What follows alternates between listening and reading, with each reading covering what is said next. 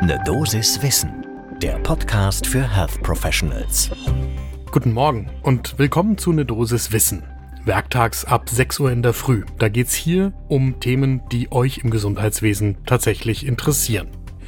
Heute ist das die Frage, was eigentlich posttraumatischer Stress mit Ärztinnen und Ärzten macht und wie man einerseits eine posttraumatische Belastungsstörung erkennen kann und sie dann andererseits auch behandeln sollte.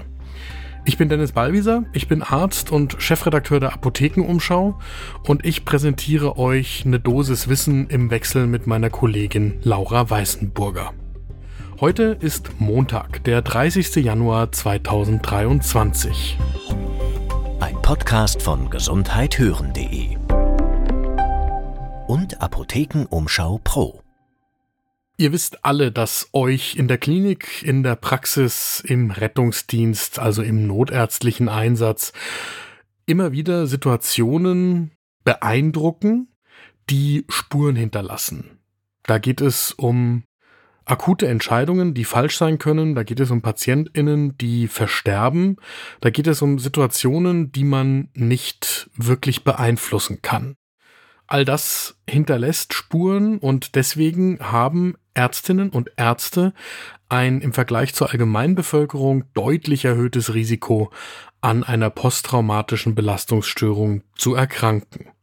Das ist etwas, worüber nach wie vor in der Medizin viel zu wenig gesprochen wird. Ich selbst habe mich zum Beispiel damals in der Klinik gefragt, wieso eigentlich für Ärztinnen und Ärzte keine verpflichtende Supervision vorgesehen ist. Es gibt so etwas zum Beispiel in den psychologischen und psychiatrischen Berufen, beziehungsweise in der Arbeit dort. Aber für alle anderen in der Medizin gibt es das nicht. Und Genauso wenig gibt es einen offenen Umgang mit diesen belastenden Ereignissen. Das wird häufig entweder schulterzuckend hingenommen oder es gilt nach wie vor das Vorurteil, man müsse halt hart genug für den Beruf sein und ansonsten wäre man für die Klinik oder die Praxis oder die Straße nicht geeignet. Das ist Bullshit. Das wissen Menschen, die sich damit beruflich ernsthaft beschäftigen auch. Aber das ist leider nach wie vor die Realität. Wir haben für diese Folge mit Annette Kerstin gesprochen. Die ist Direktorin der Klinik und Poliklinik für psychosomatische Medizin und Psychotherapie am Universitätsklinikum in Leipzig und sie leitet dort die sogenannte IPSA-Studie. IPSA steht für Internettherapie für posttraumatischen Stress nach belastenden Ereignissen im Arztberuf. Und diese spannende Studie, die lohnt in jedem Fall einen genauen Blick zum ersten Kaffee des Tages. So, ich habe eingangs schon gesagt, dass Ärztinnen und Ärzte und allgemein medizinisches Personal, das mit Patientinnen und Patienten arbeitet, viele belastende Momente im Arbeitsalltag erlebt. Es geht um Tod, Sterben, Leid, Verletzungen, Zwischenfälle, Fehler, die man selbst macht. Und deswegen erleben Ärztinnen und Ärzte besonders wahrscheinlich traumatische Situationen im beruflichen Alltag. Das schlägt sich dann nieder in der Häufigkeit der posttraumatischen Belastungsstörung, der PTBS. Bei Medizinerinnen und Medizinern kommt die in knapp 15 Prozent der Fälle vor. Das sind internationale Studien, die Meta-Analyse, aus der wir das genommen haben, die haben wir euch in den Show Notes verlinkt. In der Allgemeinbevölkerung tritt eine posttraumatische Belastungsstörung nur bei drei bis vier Prozent der Menschen auf.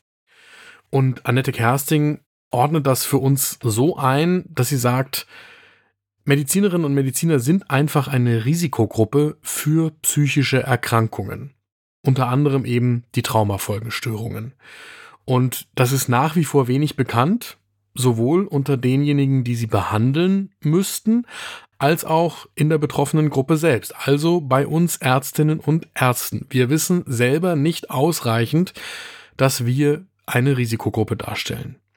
Und nach wie vor muss man das aussprechen, dass auch Ärzte Menschen mit einer Belastungsgrenze sind, dass auch Ärztinnen und Ärzte verletzlich sind, vulnerabel und dass einem auch, wenn man diesen Beruf ergriffen hat, Tod und das Leiden anderer Menschen nahegehen darf und dass es das auch tut, ob man sich das selber jetzt zugestehen will oder nicht. Dann ist wichtig, einmal zu verstehen, was ist denn jetzt eigentlich eine posttraumatische Belastungsstörung?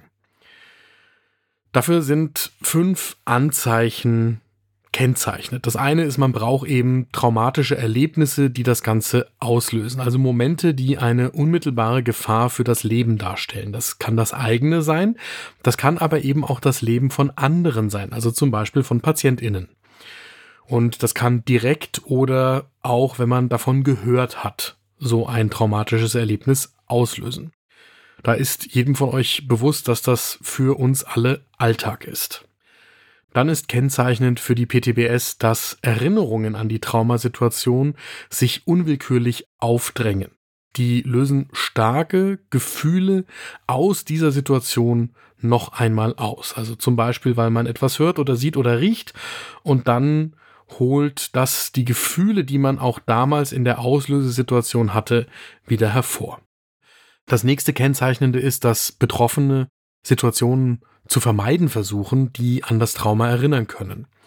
Besonders schwierig ist, wenn diese Situationen eben im Berufsalltag auftreten. Also zum Beispiel, wenn eine traumatisierende Situation während einer OP entstanden ist, dann wird man als Mensch, der im OP arbeitet, diesem Setting nicht entgehen können. Und das heißt, dass späteres Arbeiten in demselben Setting dann zu massiven Angstgefühlen führen kann. Und natürlich ist das in gewisser Weise ein Teufelskreis, weil das dann wieder zu Konzentrationsschwierigkeiten führt und dadurch wird die eigene Arbeit wieder anfälliger für Fehler, die man macht.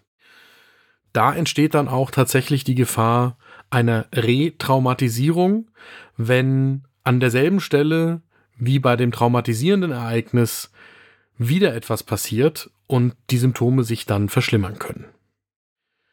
Viertes Kennzeichen einer PTBS sind negative Stimmung oder Denkweisen, also dass man sich selbst als schlechte Ärztin oder schlechten Arzt wahrnimmt und die eigene Arbeit für die Patientinnen abqualifiziert und damit einhergeht das fünfte Kennzeichen, nämlich die übersteigerte Reaktion auf Situationen mit zum Beispiel Wutausbrüchen oder Schlafstörungen oder Konzentrationsproblemen. Das alles wird als massive Einschränkung natürlich des beruflichen Alltags wahrgenommen, aber natürlich auch privat. So, und Annette Kersting macht uns dann auf das besonders gefährliche für die Berufsgruppe der Ärztinnen und Ärzte aufmerksam, denn wir meinen dann häufig, uns selbst therapieren zu können. An Medikamente kommen wir heran und dann ist der Griff zu zum Beispiel beruhigenden Medikamenten nicht weit. Das Ganze kann die PTBS nicht heilen, aber es kann dazu beitragen, dass sie chronifiziert. Und gleichzeitig besteht die Gefahr, dass Ärztinnen und Ärzte abhängig werden von zum Beispiel Benzodiazepinen. Und deshalb ist es so wichtig, dass Betroffenen Angebote gemacht werden. Das Ganze passiert zum Beispiel in der vorhin erwähnten Studie. In der soll untersucht werden, ob Ärztinnen und Ärzte nach einem traumatischen Ereignis von einer Internettherapie profitieren. Dafür kann man sich auch jetzt ganz akut bei den Kolleginnen und Kollegen an der Universität Leipzig melden. Wir haben das verlinkt in den Show Notes. Wenn ihr ein traumatisierendes Erlebnis hinter euch habt, dann könnt ihr dort eine E-Mail hinschicken. Das ist denkbar einfach auf der Webseite beschrieben. Und dann werdet ihr kontaktiert, füllt einen Fragebogen aus und dann werdet ihr randomisiert. Entweder in die Gruppe, die sofort eine Internettherapie beginnt oder in eine Gruppe, die erst sieben Wochen warten muss und dann wird mit der Therapie begonnen. Das Ziel ist herauszufinden, ob diese internetgestützte Therapie tatsächlich die PTBS Schwere reduzieren kann. Die alleine ersetzt keine persönliche Behandlung, aber es kann vielleicht ein Ansatz sein, sich Hilfe zu suchen, wenn ihr durch ein traumatisierendes Ereignis in der Situation seid, dass ihr Hilfe braucht. Bisher gibt es aus der Studie erst eine Stichprobe mit etwas mehr als 50 TeilnehmerInnen und dort kann man aber bereits sagen, dass die PTBS-Symptome in dieser Gruppe durch die Therapie deutlich zurückgegangen sind. So. Mein Fazit für heute ist, dass dieses Thema immer schon wichtig war, so langsam endlich auch in verschiedenen professionellen Umfeldern erkannt wird und dass wir in unseren Berufsgruppen, nicht nur bei den Ärztinnen und Ärzten, sondern auch in den Pflegeberufen, nicht genügend darüber reden können, um es zu enttabuisieren und um endlich dahin zu kommen, dass man sich selbst so behandelt, wie man auch Patientinnen das empfehlen würde.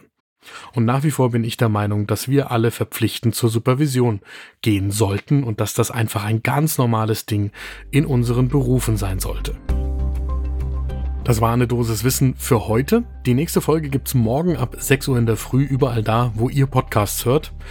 Und wenn euch diese Folge gefallen hat, dann schickt doch jetzt gleich den Link an eine Kollegin oder an einen Kollegen, damit auch die von diesem Thema erfahren. Podcast von gesundheithören.de und Apothekenumschau Pro.